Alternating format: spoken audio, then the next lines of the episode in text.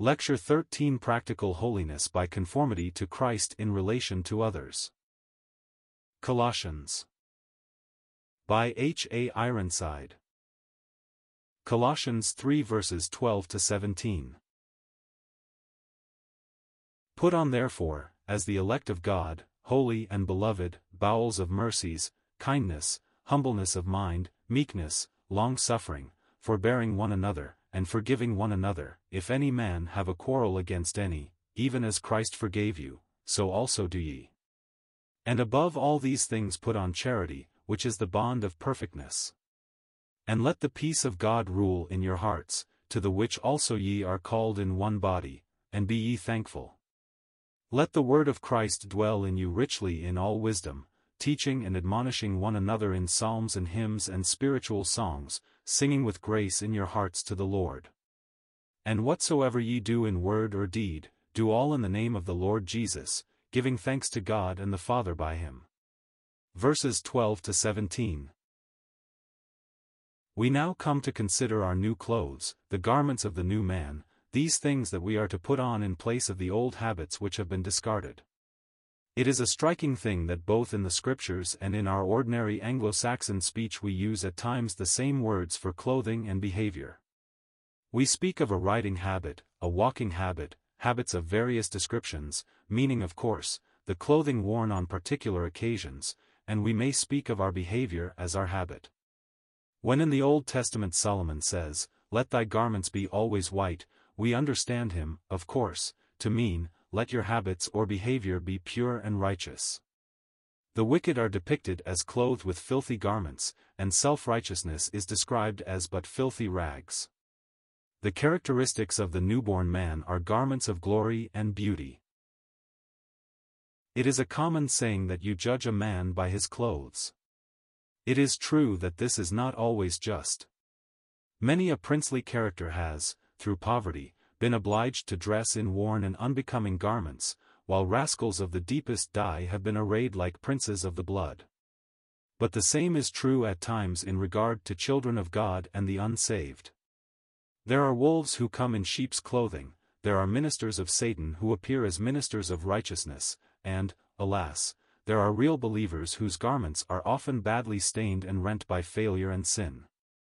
But, in the ordinary course of things, it is true that men are largely estimated according to their appearance, and Christians are expected to be adorned with good works and thus justify before men the profession they make of justification before God by faith in Jesus Christ. These are the two sides of truth emphasized by the Apostle Paul in Romans and by James, the Lord's brother, in his intensely practical letter. Let us see just what kind of habits or behavior should characterize the man in Christ, with what beautiful garments he should be arrayed. First of all we read, Put on therefore, as the elect of God, holy and beloved, bowels of mercies. The elect of God are those whom he has foreknown from all eternity and who are manifest in time as believers in his Son. Holy and beloved is what they are as before God. They have been set apart in Christ. Sanctified by the blood of the everlasting covenant, they are dear to God because they are his own children, partakers of the divine nature. How unseemly if such are ever found stern and unfeeling toward others, recipients as they are of such grace themselves. The ancients used the term bowels very much as we do the word heart. To express the deepest feelings of humanity. We might read, emotions of pity. While this may not be exactly a translation, it at least expresses in English the thought of the original. We are called upon to have hearts readily stirred to compassion and, like God Himself, delighting in mercy. Where it is otherwise, we may well question whether one has been born of God. Harshness in dealing with failing brethren, on the basis of the necessity of maintaining righteousness, is anything but the Spirit of Christ yearning love that would lead us to go to any possible length without contravening God's righteous claims should ever characterize us in our dealings one with another. Be pitiful, writes another apostle, and how much we need to take such an exhortation to heart. The crudest things have been done in the name of Him who is the incarnation of infinite mercy. How he has been misrepresented in his attitude toward sin and sinners by many who profess to be his followers. The next word is in keeping with this, kindness. It is quite impossible to maintain fellowship with God and not show the kindness of God toward others.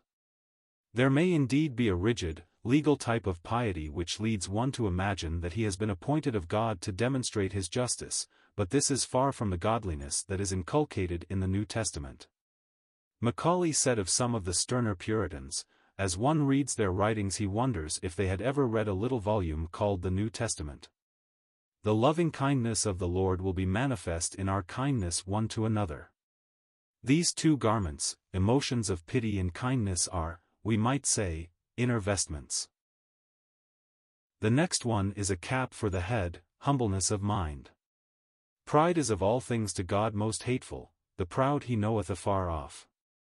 Pride goeth before destruction, and an haughty spirit before a fall. The realization of one's own weakness and natural tendency to err will lead to low thoughts of self, and will make it easy to don the vesture of meekness. This is composed of rarer material than is often supposed. Our Lord was adorned with it. He could say, I am meek and lowly in heart. How beautiful he appeared as thus arrayed. And Moses had a garment of this excellent texture, lawgiver though he was, for we read, the man Moses was very meek, above all the men which were upon the face of the earth. But so rare is this grace that in the prophet Zephaniah, we are told to seek meekness, Zephaniah 2 verse 3. And this is after he has said, Seek ye the Lord, all ye meek of the earth, which have wrought his judgment. So delicate is this fabric that it might readily wear away in the stress and strain of the trials of this life. One needs therefore to be constantly in the presence of God seeking for this grace, which can be found nowhere else than in communion with Him. Take my yoke upon you, and learn of me, for I am meek and lowly in heart, suggests the necessity of coming under His control if we would be adorned with meekness. The world will never understand the value of this lowly spirit. Our own lion-hearted Theodore Roosevelt said once, I hate a meek man. He probably did not realize that the boldest man, the most utterly unafraid man ever seen on earth, our Lord Jesus Christ, was in the fullest sense a meek man. Meekness is not inconsistent with bravery, and enables one to suffer and be strong when the world would turn aside the way of the meek. Amos 2 verse 7. Closely associated with meekness is the grace of long-suffering, the readiness to endure grief-suffering wrongfully. It is so natural for us when falsely accused to feel we must defend ourselves or to resent such treatment, but of our blessed Lord we read that when false witnesses had risen up against him he answered not a word. When the adversary taunted King Hezekiah and his officers, charging them falsely and threatening severe treatment, the king's command to his people was, Answer him not a word. God can be depended on to vindicate his own if they do not attempt to vindicate themselves, and so as they learn to commit their reputation, as well as all else that they once counted of value, to Christ himself, they can patiently endure without resentment, praying for those who despitefully use them and who persecute them. In this they become consistent followers of the man of sorrows who could say, They laid to my charge things I knew not. We next read, Forbearing one another, and forgiving one another, if any man have a quarrel against any, even as Christ forgave you, so also do ye. This is in exact accord with Ephesians 4 verse 32, and be ye kind one to another, tender-hearted, forgiving one another, even as God for Christ's sake, or, in Christ, hath forgiven you. When teaching his disciples to pray our Lord told them to say, Forgive us our trespasses as we forgive those who trespass against us, and he added, When you stand praying, forgive, for if ye forgive not men their trespasses, neither will your heavenly Father forgive you. Author's Translation. Some have thought the earlier passage is on lower ground than the later ones, but it does not seem necessary to put the one in any sense in opposition to the others. The forgiveness of which our Lord was speaking to his disciples was not the forgiveness of a sinner, but the forgiveness of a failing saint, one who could address God as, Our Father, whereas the forgiveness spoken of here in Colossians and also in Ephesians is that of the sinner. Addressing his disciples our Lord says, as it were, you are failing from day to day. You constantly need your Father's restorative and governmental forgiveness, and yet you cherish feelings of malice and enmity and an unforgiving spirit toward your brethren who offend you. If you do not forgive them you cannot expect your Father's forgiveness when you come to him confessing your failures, and as long as this spirit of malice is cherished by you, you cannot really pray in faith. Here Paul takes it up in another way. He says, as it were, think how freely you have been forgiven, think how much God has cast behind his back. In the light of this how can you hold hard feelings or maintain an unforgiving spirit toward those who have sinned against you? If God had dealt with you according to your offenses, how fearful would your judgment be, yet he in Christ has graciously forgiven all. He has put away every sin, thus making you fit for his holy presence. Your responsibility now is to forgive as you have been forgiven. Some of you will remember the striking incident of the conversion of MacDonald Dubh, as narrated by Ralph Connor in The Man from Glengarry. I understand the incident is not merely fiction, but is founded upon actual fact. The Black MacDonald, a powerful, burly Highlander, living in Glengarry County, Ontario, had suffered untold anguish for years because of an injury inflicted upon him by a French Canadian some years before. He had nursed the desire to take a fearful vengeance upon his foe until Kay became a perfect obsession with him. Neither God nor eternity had any place in his life. It was in vain that the minister's wife tried to get him to forgive his enemy. She sought to have him repeat the Lord's Prayer, but he always balked at the words, Forgive us our trespasses as we forgive those that trespass against us. But God wrought in power in the Glengarry country, and there was a great revival, in which real Christians were aroused, and Christless men and women reached and saved. The Black MacDonald heard the story of the cross told forth in living power in the Gaelic tongue, from the lips of the venerable Highland minister. It broke his heart and bowed him in penitence at the Saviour's feet. When next the minister's wife went to visit him and tried to stress the necessity of forgiveness, he sobbed out, as he joined with her in what is generally called the Lord's Prayer, Oh, it's a little thing, it's a little thing, for I have been forgiven so much. It is this that grips the heart and enables one to bear in patience the ill-doing and evil speaking of others and preserves from bitterness of spirit or any desire for vengeance. How can one, forgiven so much, ever hold an unforgiving spirit against any? And now turn to verse 14 where we have the girdle that holds all our new garments in place. It might be rendered, and over all these things put on love, which is the girdle of perfection. Just as the Oriental binds his flowing robes about him with a girdle, or sash, so the new man binds his new habits with the controlling power of love. Whatsoever is contrary to love is contrary to Christ. No amount of sophistical reasoning can make anything pleasing to God which is opposed to that divine love that He Himself sheds abroad in our hearts by the Holy Spirit, who is given unto us.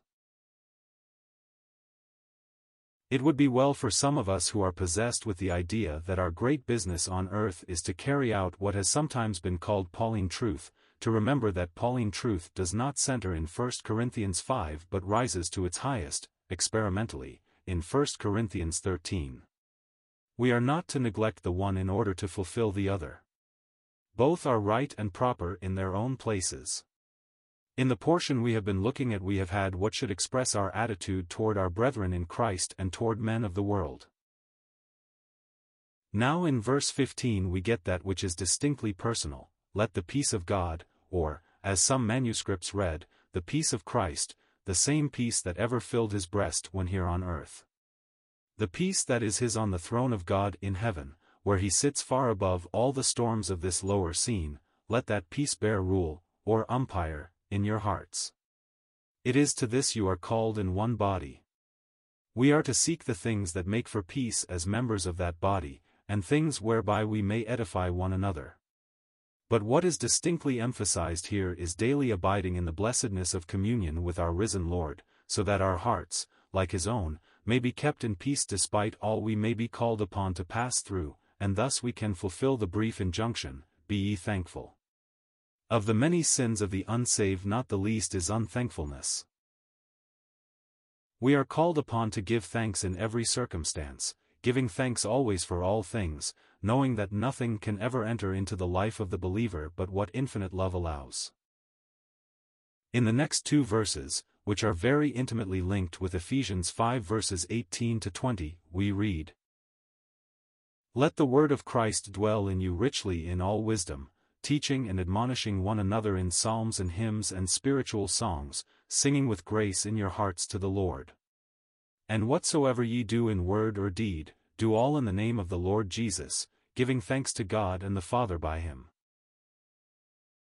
As punctuated in the King James Version, verse 16 does not bring out the three admonitions clearly and distinctly, but as given above each one stands out separately and in its place. First we are told to let the word of Christ dwell in us richly. This is the only place in the New Testament where this particular expression, the word of Christ, is found. It is most suggestive. The actual teaching of Christ, whether personally here on earth or by the Spirit since he has ascended to heaven, is to dwell in full measure in each believer. Thus equipped and controlled by the truth we will be able to bless and help others, in all wisdom teaching and admonishing one another. What we have is not given for ourselves alone. We are to be ready to communicate. Then, in the third place, as thus controlled by the Word of God, our lives will be lyrical and our hearts filled with melody, in psalms and hymns and spiritual songs, singing with grace in our hearts to the Lord. We read in Nehemiah, The joy of the Lord is your strength. Holiness and happiness go together. Judah won a great victory when Jehoshaphat put the singers in the forefront of the army. Depend upon it, something is radically wrong with the Christian when he can no longer praise and rejoice. Then, lastly, the entire life of the believer is summed up as subjection to the Lord. Whatsoever he does, whether in act or speech, all is to be in the name of the Lord Jesus, through whom he gives thanks to God, even the Father. There is no room whatsoever for self-will, for self-assertiveness here. As Christ in his humiliation could say, I came, not to do mine own will, but the will of him that sent me, so the Christian, the new man, is left on earth to represent Christ, to do the will of the Lord and not to please himself. By comparing the Ephesian passage with this it will become evident that we have the same results from being filled with the Spirit there, and filled with the Word here. A Word-filled Christian is a Spirit-filled Christian, that is, a Christian who is so controlled by the Word of God that it dominates his entire life and manifests that he is filled with the Holy Spirit. A careful consideration of these two passages might save from a great deal of fanaticism and misunderstanding in regard to the fullness of blessing that every truly converted soul cannot but crave.